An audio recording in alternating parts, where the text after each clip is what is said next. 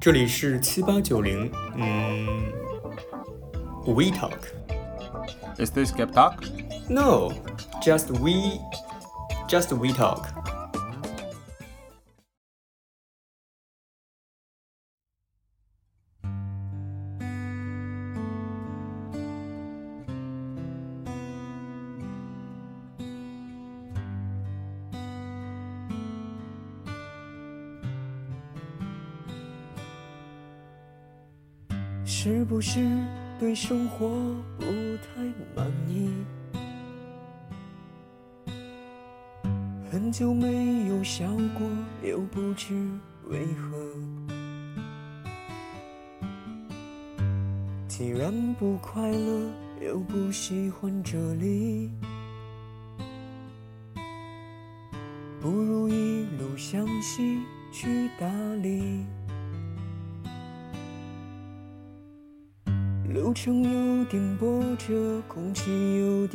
薄，景色越辽阔，心里越寂寞。不知道谁在何处等待，不知道后来的后来。谁的头顶上没有灰尘？谁的肩上没有过齿痕？也许爱情就在洱海边等着，也许故事正在发生着。哎呦，真是献丑了啊，各位！这是我几年前拿手机录的一段，现在听感受其实还蛮深的。毕竟因为疫情，大家好久都没旅行了。说实话啊，从古至今，人们从未停止过对世界的探索。一方面是出于对未知领域的好奇，另一方面又不希望自己的生活太单调乏味。旅行便是探索的过程。但在我看来，它不单单是指我们从 A 处到了 B 处，更多是通过 C 处打开了新世界的大门。正如收听我们节目的听众，打开这条声音的你们，哥伦布发现了新大陆，恭喜你们发现了我们。欢迎大家收听七八九零 We Talk。嘛呢？这期应该是我来介绍。哎，行，你来。欢迎大家收听七八九零零 We Talk，我是多出来的零零后小鱼。嚯，七八九零零 We Talk，我还以为您要取代我位置呢。哎，这太狂了，暂时还不敢。哦，都是零零后啊，我也得简单的做个自我介绍。我是不重要。话说我们今天要聊的话题是啥？这我都不重要了，那您就别问我了。那行吧，那我自个儿想吧。哦，是旅行。怎么聊这个呀？这还不是因为几位小红书的博主吗？嚯，这互联网又有新鲜事儿了。可说呢，最近几位小红书博主的旅行分享引起热议，还上热搜了呢。啊，那您说说。就是网友啊，根据他们分享的地点实景打卡去了，结果却发现实际的地点跟他们分享的美图相差甚远。嚯，这就跟那当年网恋奔现翻车一个逻辑。那您瞅瞅，我觉着呀，他们吵起来。可能是因为各自对旅行的定义有那么略微不同。呃，那不假，这每个人呀，对他那旅行的定义和目的都不相同。对喽，博主说不定就是看到个适合拍照又没有人发过的角落，去美美的拍了几张，P.S. 了一下，发到网上。但是网友们呢，可能就是想找到这中国小镰仓，火，体会一下日本风情。哎，说到这日本风情，就不得不提我当年叱 咤日本牛郎店。打住，打住，打住啊！这咱这儿正录制的呢，你把人大伙儿晾半天了。哎，对不住，对不住。那今儿你要是想聊旅行的话，你打算怎么聊啊？那不如大家伙儿就来聊聊最近的一次旅行和迄今为止印象最深刻的一次旅行，如何？可以啊，没问题。哎，我看宋姐好像跃跃欲试，不如您先来打个样。哎呦，问宋姐这么大一个问题，谈谈最近的一次旅行和迄今为止印象最深的一次旅行经历。哎呦，我你们这，哎呦，一套一套的，这叫什么？老母猪戴胸罩是吧？一套又一套，给我套懵了。最近的一次旅行经历啊啊，我跟你说，我这也是一套套一套。我最嗯近一次旅行经历就是我回国旅行的五个月呀，然后在这一套里我又套了好几套。我去了，不按顺序吧，因为我记不得了。去不按顺序，我去了北京、广州、深圳、福福建的一个小地儿，一个小海边，成都、呃，成都，还南京，欧纳亚、南，主要在上海，反正就是这么些地儿吧。哦，秦皇岛，对对对，那是什么京津冀大大区。嗯我我还上天津转一火车呢，算吗？啊，嗯算吧算吧，反正行程卡上也写着呢。行，行程卡上也写着打着小心儿呢，哈。可说哦，那我行程卡上写了好多我都没去过的地方，什么枣庄啊什么的，挺离谱的。那就是可能梦里去了吧。嗯，嗯迄止为呃，迄今为止印象最深的一嗯次旅行经历呢？呃，都挺多的，你就是你和不同的人，然后你去不同的地方，就是都不一样。我觉得没有哪一次就是说一一定特别好，或者说哪一次就是特别糟糕，记得特别深，就是它都是相伴的，就是有好的，有不好的，有之前没有计划到的那种特别惊喜的事儿，然后也有就是计划了结果又没成功的那种遗憾。就是每我觉得每一趟旅行里都会有这样的元素在里面。哦，我嗯懂了，就是嗯大家都很好，对宋姐都很爱。呃，对，没错，们大家都净说实很好宋姐话真的是都很爱。嗯，谁我也放不下。可说呢。对，最近比较深的一次旅行啊，最近的旅行的话，那可能就是跟吴哥他们去那个出去 camping，也不是 camping 吧，就是住在一野地儿，然后那个地方是一个童子军的童子军的营地，然后今年因为疫情，他们没什么活动，所以他开放给公众有个机会吧。对，吴哥想了个办法，嗯，把定了一个那个小小小木屋，然后我们去那儿待了几天，挺有意思的。至于说那那个那个去小木屋的事情啊，就从我的定义里面，我们都可以讨论一下，那个算不算旅行？那个挺好玩的，我同意，嗯完全挺好玩的。这就是从我的那个认知观里面，我都不觉得那算旅行，因为安排的太多，而且你基本上知道，就是说你在那儿会就是获得什么，嗯，就更多我觉得是像在那度假一样，只是度假的方式不太相同，就不太是在那种很舒服啊，那个环境很好的那个环境里面，对吧？比如说酒店啊、海滩，就是这种是在一个环境其实蛮简陋的，嗯他没有办法洗热水澡，洗澡是在那外面的，外面洗的天天洗冷水，或者你到到到湖里面去跳进去，到里面在湖里洗一下，就就是一个睡觉的地方，但还是被人在安排的，就是是可控可预计的。如果你确实知道什么，嗯所以我觉得就是今天讲到的，就是每个人对旅行的的确是很好玩，我印象很深，而且有很多的大家可以篝火聊天，是很好玩。但从我的认知观点，我倒不觉得那是个旅行。哎，可以没有问题，就是因为小鱼这样设计这个问题呢，就是大家先简单来谈一谈这个旅行经历的话，就可以从中就是把这个大家对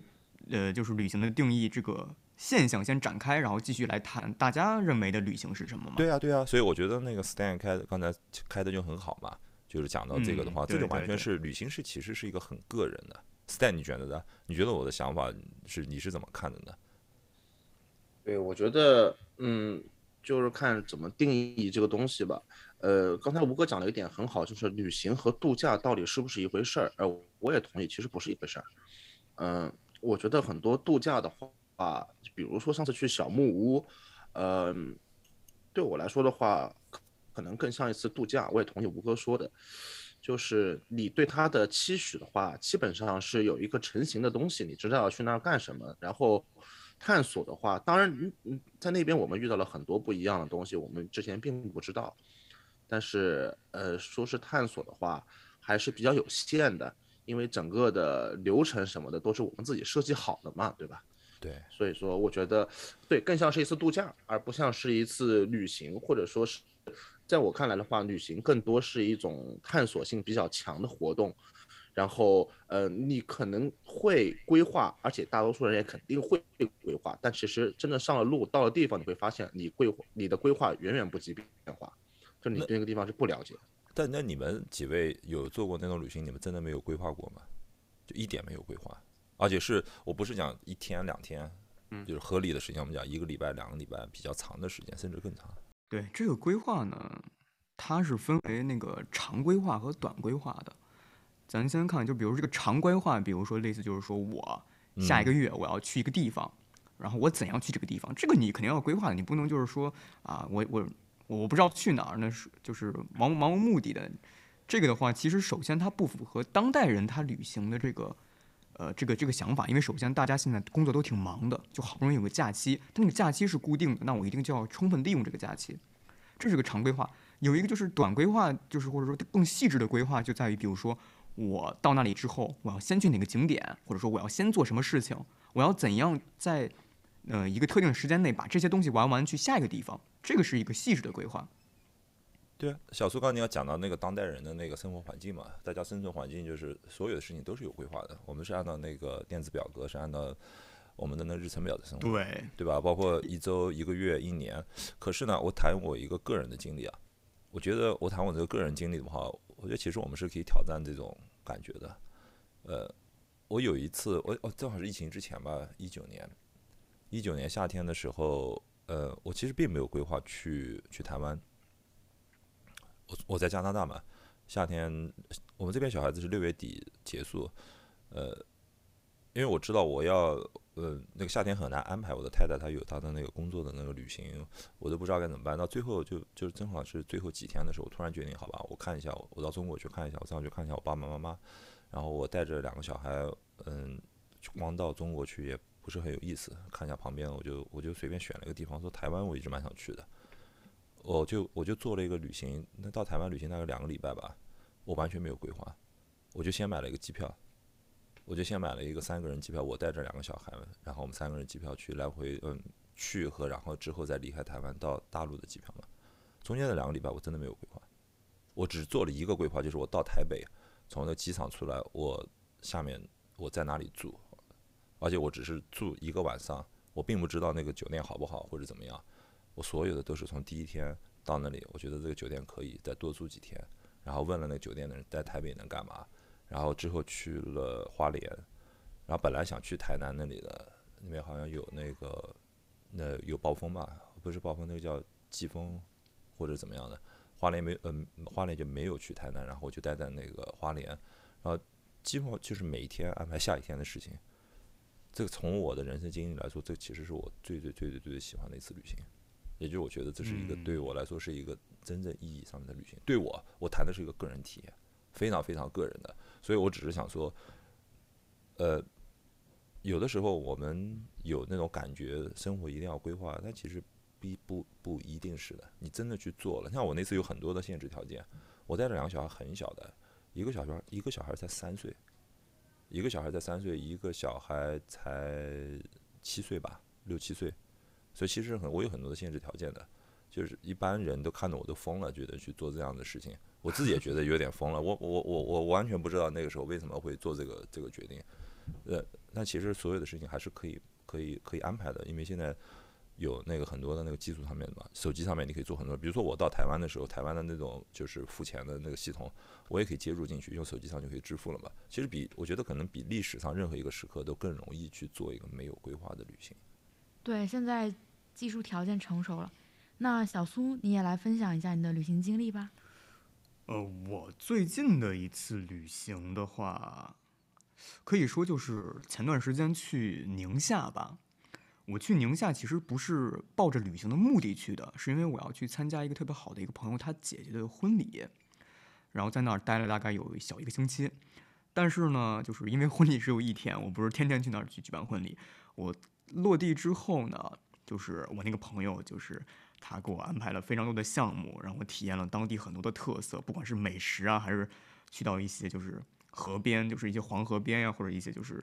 呃他们当地的一些景点嘛。嗯，我之所以就是就是觉得他嗯蛮不错的，是因为我他给了我一一种反差，就是我当时去的时候，我并不是把它当做是一场旅行，我就是把它当做是一个朋友之间的一个情谊，然后顺便就是跟朋友可以叙叙旧。可在这个过程中呢，就是我的朋友这样做给我制造了很多惊喜，就是我这个是我最近的一次旅行。但令我印象最深的一次旅行经历，呃，可能跟吴哥说的恰恰相反，就是一次非常充分规划好的一次旅行经历。那个时候我记得我还比较小吧，我大概是上小学还是初中，我忘了。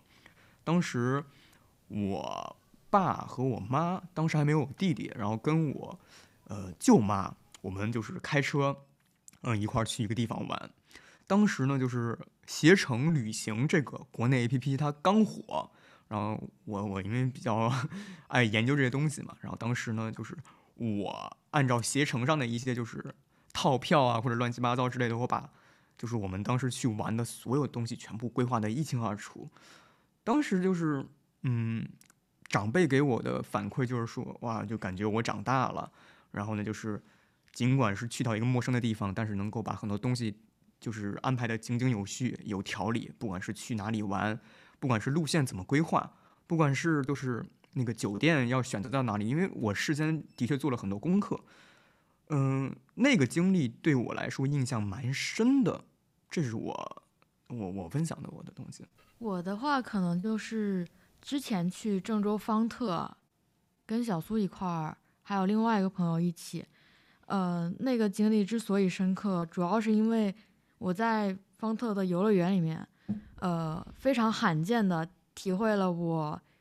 之前很少很少几乎没有坐过的各种过山车，呃，各种哦，新鲜，关于嗯体验离心力的设施，就玩玩的我整个人脸色发白，直冒冷汗，呃手脚发冷，下来站都站不住的。就这次旅行也让我明白了，有些舒适圈可以不必踏出，有些东西可以不用再体会，哦，这个是那个最近的一次，还是你印象最深的一次呀？可以说都是了。哦，可以说都是。行，刚刚听到吴哥和 Stan 的看法，嗯、他们是认为倾向于旅行之前呢比较少会做一些准备工作，那样才是比较符合他们心目中旅行的定义。嗯，那小苏呢也有做过非常充分准备的旅行，也有做过，嗯、对我也有非常草率的，也有说走就走。对，也有也有过非常草率说走就走的经历。嗯，刚刚我也刚刚吴哥也提到了，在这个时代，在技术各种技术条件那么完备的情况，反而我们是更有比之前选择更多了。选择更多了，然后更有能力去呃进行一场说走就走的冒险。那么大家在旅行之前，嗯，会做哪些准备工作，或者说倾向于做准备工作，还是不做准备工作呢？准备工作啊，那就是正常的什么订票那些东西肯定全要订好呀。然后呃，其他的就是大而化之的看一看吧。我我肯定就比如说哦、就是我之前有想一个问题，就是说有哪一个旅行目的地是我愿意再去一次的，就是我想 keep visiting 这个地方，我去多少次我都还会想去的一个地儿。我觉得就是巴塞罗那，嗯，对我来哦，说，巴塞罗那。对。对嗯，我觉得它就是，呃，什么东西都有，就是人文啊、自然啊，然后它有海，也有山，然后又有建筑，然后也很梦幻，然后天气也很棒，吃的也很棒。因为有的地方很好玩儿，但是不好吃，然后也有就是只有吃，没有什么可玩儿的地方。然后有有地方是没有什么文博，我很喜欢看文博，就是古迹啊、博物馆啊这些的，然后或者是一些。嗯，就是 shopping 啊这种呢，就是每个地儿也有自己的它的商业街、它的商业氛围，然后它的夜生活之类的。就是巴塞罗那是一个所有元素都非常平衡，然后花钱又不贵的地儿。嗯，对，也就是说，就是那那你有没有之前过有有这样的经历？比如说嗯去一个城市，对这个城市或者对这个呃你要去的那个目的地完全不熟知，在在这，种情况下，嗯，你是否会就是做过一些攻略？比如说就是询问，哎，它究竟是一个什么样的城市？或者说我去这个目的地我要准备哪些东西？我现在在欧洲，我一般我们是怎么弄呢？就是都是 Airbnb，然后 Airbnb 不管你在什么哦城市，都是找德国房东。哦对，然后你就是你在一个不知道说什么语言的地儿，就比如说那个巴塞罗那吧，然后你找我们去过一个那个希腊的一个小岛叫科孚，然后那上面就有我们租的就是德国房东的房，然后他就是在那儿买房，然后也很多年了，然后他平常就在那儿教德语，一个老爷爷，他就是呃。首先，语言你是通的，就比起当地房东说英语，就是你可以和他说德语，语言是通的，然后这交流没有什么问题。然后呢，他的思维方式是你完全可以理解的，就是他推荐给你的餐厅，你真的可以相信那是一个好餐厅，就是因为你们对于比如说在德国共同生活的记忆，你的从这个点出发，你的判价值判断是相同的。什么等级的餐厅是好的，什么样的是一般的，然后什么地方是你觉得真的好的可以购物的地方。就是你你想要的和他能提供的是完全能对上的。他直接就是做了一个政府版的小红书是吗？我是因因因这个行程而异的吧，就是肯定要做准备工作嘛，因为我其实我是蛮有很多的那个限制条件的，我是有小朋友的嘛，所以我倒并不是说就是说所有的旅行你都不需要做准备工作，我是感觉就是你怎么看待这个旅行，对吧？你看待旅行是你你想获得什么？就像前面大家都谈了自己的体验，我我听到这些所有的体验，不管你做准备工作不做准备工作，我感觉大家都感觉印象很深的。其实旅行是关于自己，其实旅行是关于你你你对自己内心的一种体验嘛。就像就像刚才那个小苏说了，他做了准备工作，但其实那个那个那个旅行他印象最深的，我听下来我的感觉，其实是他的一个成人的一部分。他觉得他的那个能力被别人所认认可，就是最终他旅行是自己内心的一个 一个。说实话，当时玩什么我也都忘了。对，然后那个小鱼他去去做那个各种各样的那个那个过山车主题公园啊，他得到了一种对人生的感感感悟，有些东西他在当场受到很多的刺激，很开心，对吧？他是不是他一直我的新认识。对他就是说，所以回答那个，我觉得回答小鱼你那个问题，要不要那个做什么样的准备？当然了，我觉得就是完全是因你要去你的你要你的你的目标是什么，对吧？你是你会决定你是要做，不是那么的，可能不一定是那么的机械。嗯，具体情况具体分析。那个那个我们去小木屋的经历嘛，我当时从另外一个视角，你讲了之后，我还想了一下，可能你和我的感觉是完全不一样的。我我是做了很多的那个准备，当时的情况是你其实是不知道任何细节的，所以你的体感的话跟我的体感肯定不一样。我是就是打了个电话跟你说去带了什么，你就要带一个那个衣服，然后把你抓过去，你其实你不知道更多的细节，所以你可以谈谈你的感觉，其实是跟我的视角是不同的。对，肯定的，就是呃，我去那儿，说实话，呃，一个是比较突然，但是我大概也知道，就是还是类似于 camping 之类的经历吧。然后那个地方的话，大嗯概稍微地图看了一下，也知道就是会有比较多的水上运动啊什么之类的。呃，我去那儿主要真的是度假，就是放松放松，因为 那天是我还去个面试，面试完了，然后吴哥就把我给抓走了，对，就是很很离谱，嗯，还穿着面试的衣服先去吴哥家脱了一下，嗯，然后这个 是对我来说的话，呃，的确是跟吴哥哥不一样，因为我是我不知道里面做了多少，是花了多少时间和精力去规划嘛，因为对我来说的话，我是零成本，我什么也没干，我直接就坐享其成，嗯，所以说，呃，可能对我来说的话，真的是一场呃，就是度假吧，就是完全是放松，完全什么也不用我干。就是当然也不是说什么都用我干，就是不用我操心嘛，都规划好。我在想的是，就是你刚刚问那个问题，说做规划，我也有过这样的旅行，但是我的 minimum 的规划是，就是订第一晚的住住宿的地方，就是我不太能够接受到地儿了以后没地方住，去找。对，就是我我最少的规划是订第一晚的住宿，呃，就不用第二晚的不用管。呃，这个我就想起来，我以前就是大二的时候吧，跟我哥们去，就是暑假在家待着没事儿干，然后我们想想出去玩，然后也没钱，然后也没准备跟父母要多少钱，就有多少钱办多少事儿，然后我们想着去西安玩，然后我们的经历是，首先去西安怎么去？要尽少的花路费，就是坐飞机别想了，嗯，太贵，嗯，然后火车可能还行，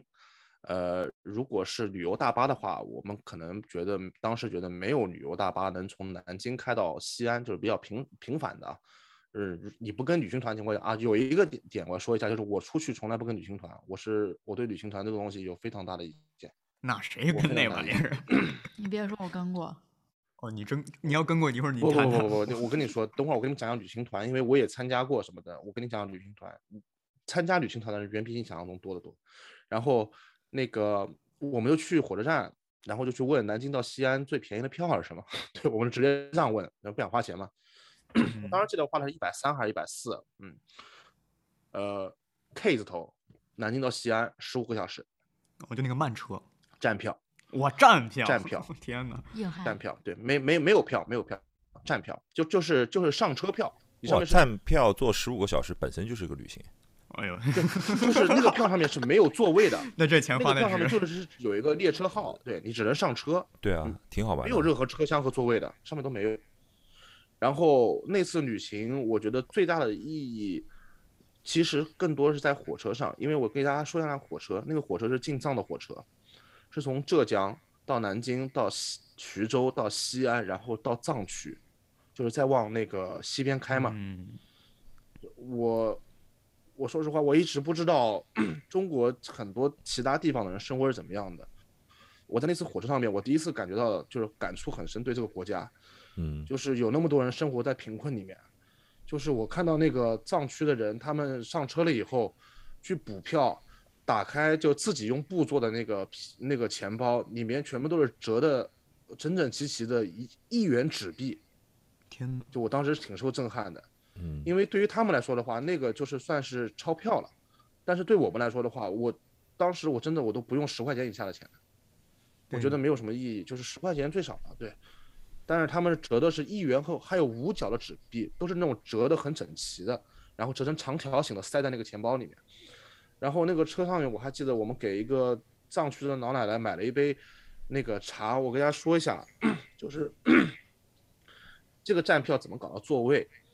就首先正常的座位你别想了，没有，唯一剩的座位就是餐车，哦，对，因。为餐车是不卖票的嘛，对，你可以坐在餐车里面。当然，餐车也不是随便坐的，买饭餐车是你得在那边消买饭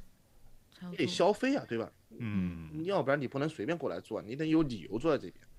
那么当时消费也是我们尽量的不花钱，我们就看了一下最便宜的好像是七八块钱一杯玻璃杯的碧螺春，这是最便宜的。然后这个碧螺春呢，七八块挺值的。对对对，就是 可能是那时候是二零一一年去的吧？对，二零一一年去的，那碧螺春可能是北京奥运会之前的碧螺春，反正那个 就是买杯茶在那儿，你在那喝茶啊，这个对。嗯、列车员也不是给你为难，因为的确也有规定嘛，对吧对？他的意思就是给续杯吗？给可以，就是啊，对，就是买那个茶杯和茶叶嘛，啊那个热水是随便自己加的，对，这个无所谓嗯。然后那个列车员我也知道，他也不是为难你，他就是说你得买个东西，要不然我给领导看到了不好什么。我说行，没关系，不为难你。我说嗯那我买杯茶坐这儿喝行不行？他说那没问题，就算你在这儿喝茶嘛。我说行，可以。我们就一人买了杯茶，然后给那个藏区的一个老奶奶也买了一杯茶。那个车很有意思，它是车里面是双语的，是藏语和汉语，哦，因为有很多藏区的人。是包括是哪个铁路段的车？你讲是从那个是属于那个南京铁路段发出来的，还是从藏区的铁路段发出来的呢？应该应应该是四四川，呃就是靠西部的铁路段，哦、对，应该铁路段四川是那个大的那段，对我估计是的。对你讲有双语嘛，我才我才感觉应该不是我们这边铁路段。不是我们这边，对，对它只是开到浙江而已，途经对那个徐州和南京。对，然后就是包括我们坐下来了以后，那个餐车，我跟我朋友两个人，餐车是对面的嘛，四个座位嘛。然后我们跟 两个，就是当时看的话就是杀马特，知道吧？嗯 两个杀马特，头发搞得乱七八糟的，啊，然后染染了颜色的，他们是也是就是西部的，我记不得他们是哪儿了，就是可能也是陕西小地方的吧。嗯在浙江打工的，然后我们四个人打了一夜牌，我们就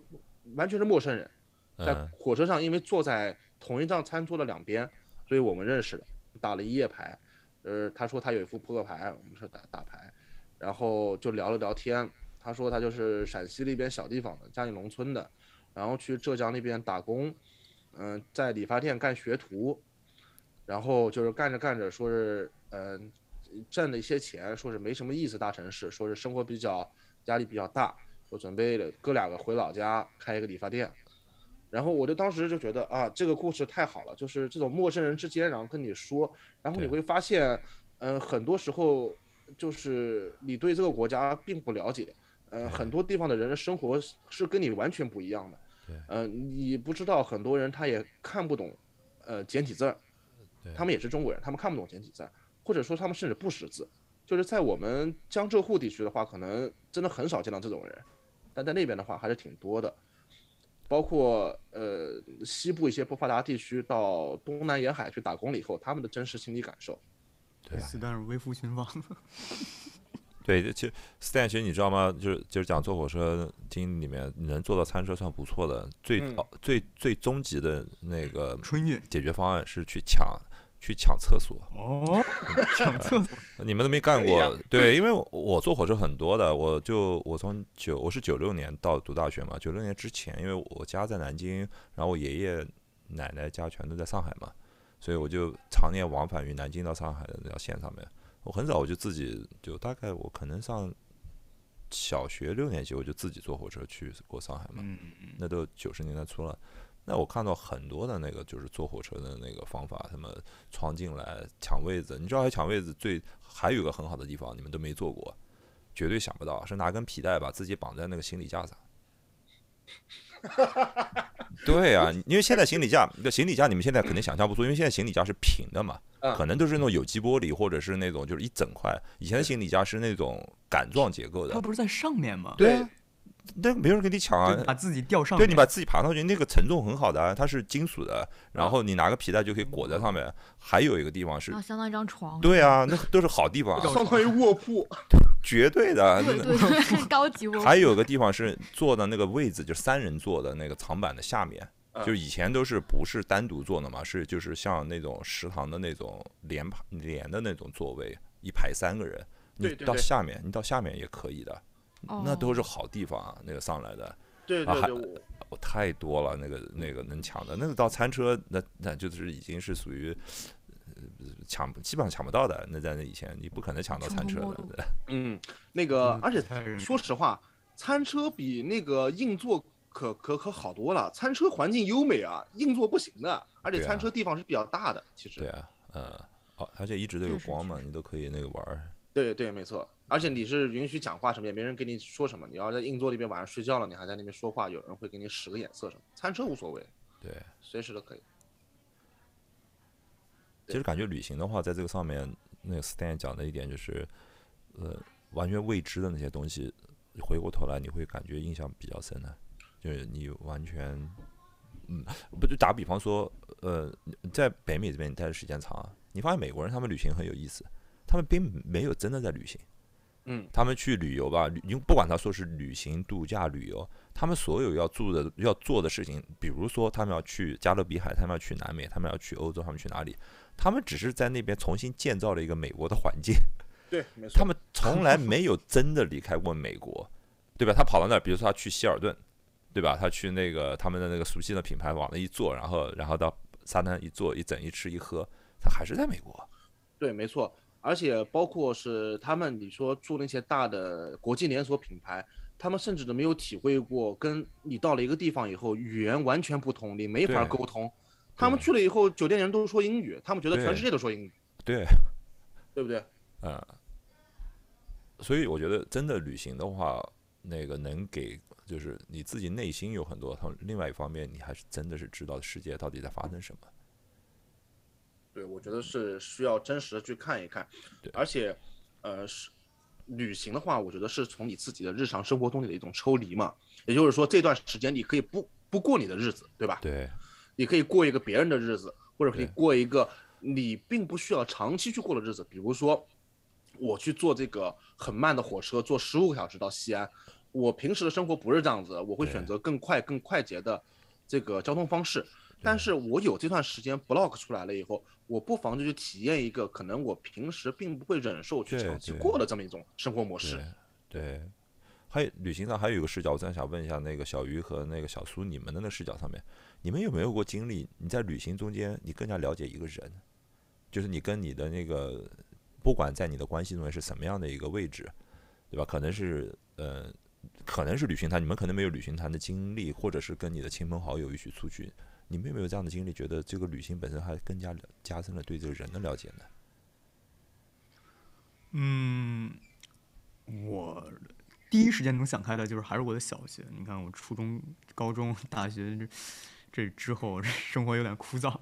我小学的时候是参与了两个组织，一个是学校组织，一个是社会组织。学校组织是呃，就是以学校为名义选出一些优秀学生去担任本市的那个广播电视台的优秀小记者，去每个地方去采访。这个是一个组织。另外一个组织就是我爸，他年轻的时候比较爱玩嘛，就是他是那个搜狐车友会的一个成员之一，然后他经常呢也就会出去玩。嗯，如果说就是我能够就是深刻的意识到就是或者重新认识的一个人的话，就是可能就是我的老师和我爸爸，就是我的父亲。先说老师吧，嗯，当时我们是因为是以记者小记者的身份去很多地方嘛。当时我们自己带着一些单反，我干嘛去？呃，不管是采访、拍照，还是去看一些景，就是一些纪念馆，乱七八糟之类的。在整个过程中，老师要负责带我们十几个小朋友，因为当时真的很很小，就是个头大概就一米二、一米三的样子。老师对，还背这个单反，还背这个单反，把腰都压弯了。对，就是我还背着个背着个相机，然后又背个大包，因为尤其是就是老师说就是。呃，可能就是我们今天的，就是去呃去当地，就只有一天时间。然后呢，中途的话，就是可能饭店也不固定，建议就是你们自己背点吃的嘛。我我那个小个子，我要背一堆东西。然后那交通工具呢？交通工具是学校提供的吗？还是你们用公共交通呢？交通工具是那个组织，就是整个就是记者团提供的，就是他们会租一辆大巴。这还是有保证的。嗯，对，是有保障的。嗯。我在学校其实非常受老师爱戴，不管是就是老师看到我，比如说做一些脏活累活或干嘛，他都会主动过来帮我分担或什么之类的，或者说就是不想让我去，呃，太复杂。但是我一出门之后，我们一旦就是换了一个身份，从学生变成了一个小记者的时候，老师就非常锻炼我们，嗯，就是自己去解决问题的一个能力。我印象特别深的就是，当时我记得是在一个山里面，就是一个山里。嗯，好像是抗日的一个基地，一个山里面有一个陡崖，我差点儿就是直接就摔了一跤，很有可能就险些就掉到那个就那个丛里面了。老师当时看着我的时候，就他那个眼神，嗯，盯着我，就是可能十几秒钟也没有说话，好像十几秒之后他说：“嗯，还疼的话就先忍忍，一会儿就到了，呃，先站起来吧，前面还有路呢。”就那一瞬间我。突然意识到了，就是或者说，我突然我这是我也可能是我自己的感悟和自我的一种感动，就是老师在那个场合里面，他完完全全就没有把我当做是一个，呃，就是担惊受怕的一个小学生来看待了，对他把我当做是一个就是记者的身份来看待了，而且他要他也可能会要照顾就是身边其他那些小记者，就不想让大家就是自己出来之后还要，呃，像在学校在自己的城市一样待着那么。呃，什么事情都要靠长辈、靠老师来去解决。这个是我那一瞬间我就意识到了两老师的良苦用用心了，以至于我回到学校之后，我就完完全全又对这个老师又更加多了一份崇拜吧。就是旅行换了一个环境，就是换了一个环境，你就加你就改变了对对对另外一个人有了一个不同角度的一个认识。对，就是有一个对不同角度一个一个更深层次的一个认识了。另外一个角度就是。嗯，我父亲，其实说实话，就是我父亲在我很小的时候，他就会经常带我出去玩。但是好像一旦上了初中之后，嗯，他非常严厉，或者说他其实很少跟我讲话。直到就是他加入了搜狐车友会之后，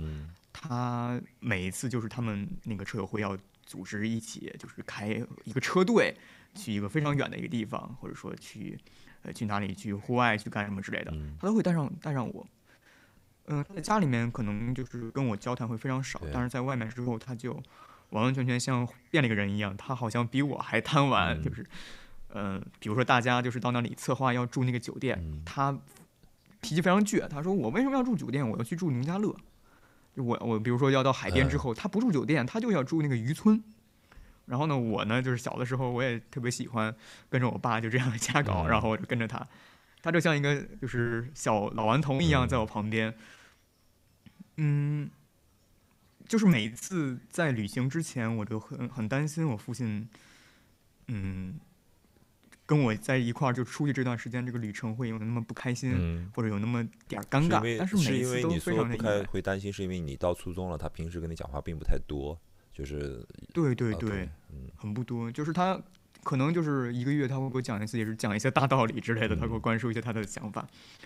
他跟我的接触比较少，但一旦我们选择去旅行，尤其当时我嗯们还有那个对讲机在车上，啊、不同的车，然后我们还有自己的那个编号。对，我印象特别深，那个什么 BG six L O W，这个是他的编号，嗯然后我那个结尾是 X，我们就在那个就是嗯孤台，然后嗯在路上还在那儿各种使豆子，就好像一瞬间嗯他变成了我的朋友对，他不是我的父亲了。对。其实像你这样的经历，在那但是他，对你说，但是他就是也从来没有刻意的去，嗯，强调这一点，或者说他回到家之后，他就又又瞬间变了另外一个身份，他就嗯忙自己的事情，他也就没空跟我交流了。那你觉得他带你去那个参加车友会的活动是他的一个一个刻意的安排，还是也就是他的一个无意的一个行为呢？就带你一起去，还是出于就是客观的考嗯虑，你你不带不带你去，你也没地方去，就带着你一起去呗？这说的也太可怜嗯了。呃不，我经常对我小孩就这样的呀，我带我小孩去，我就这样，我说你也没什么地方，就跟着我去吧。呃，倒不是说没什么地方吧，就嗯嗯、可能我我猜测我父亲嗯他更想就是，一方面是想带我出去走走，嗯就读万卷书行万里路嘛。嗯另外嘛，一方面就是想要去多增加一些交流，嗯然后因为他是一个非常不善于表达的一个嗯人，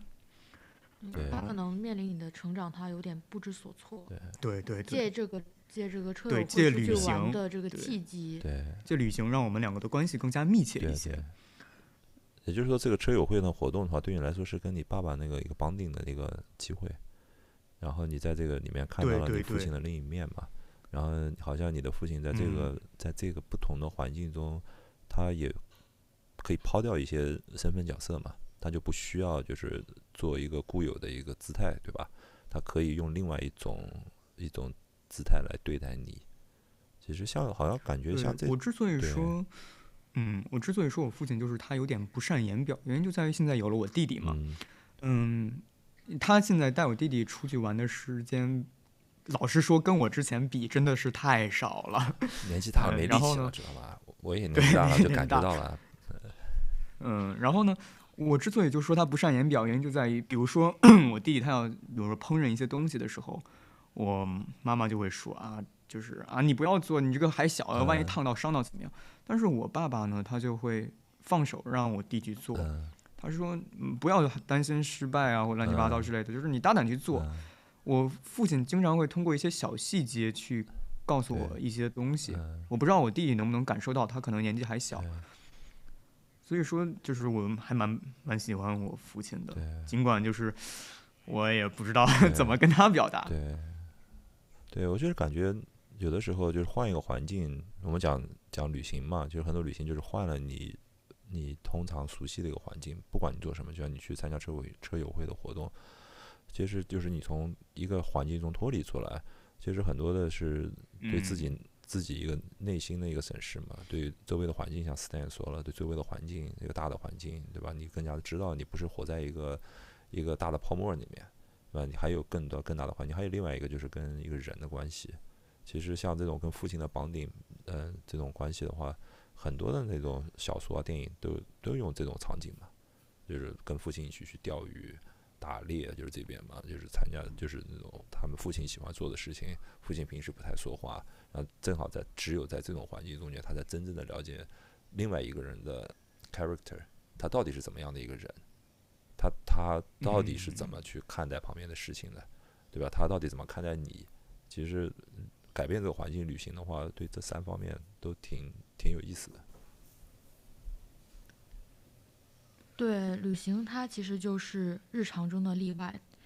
对，它有点像是一种抽离。对就在旅行当中，它其实是一种就是类似真空那种状态，你可以把你生活的压力抛去，把你呃其他的一些条件抛去，此时此刻就剩下你和与你同行的旅行者，这对同时又是一种更深的一种接触，因为当只有你们两个人的时候对，你们两个人的呃特点、状态，嗯，对各自这段关系的一些嗯看法、观点、一些分歧都会非常。以上就是本期节目的全部内容，非常感谢您的收听与陪伴。关于旅行的话题，我们还没有结束，下期我们会对城市折叠展开激烈有趣的探讨。老规矩，如果你对我们的节目感兴趣，欢迎通过荔枝、小宇宙、汽水、苹果博客订阅和关注我们。获取节目最新信息和后续动态，请移步微信公众号、极客微博。搜索节目名称七八九零 Gap Talk，数字七八九零，英文字母 G A P T A L K。好，我们下期再见。我们是不是没有聊旅行的意义啊？或者说，我们没有聊深，对不对？得，放一彩蛋吧。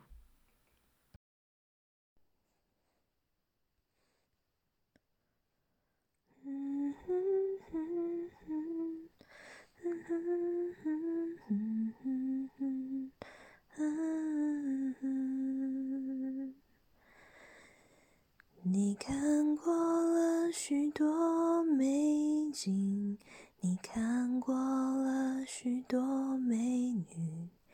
你迷失在地图上每一道短暂的光阴。你品尝了夜的巴黎，你踏过下雪的北京，你数记书本里每一句你最爱的真理，却说不出你爱我的原因。却说不出你欣赏我哪一种表情，却说不出在什么场合我曾让你动心，说不出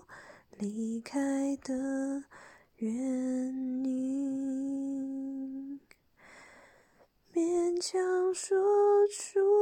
你为我寄出的每一封信，都是你离开的原因。你离开我，这就是旅行的意义。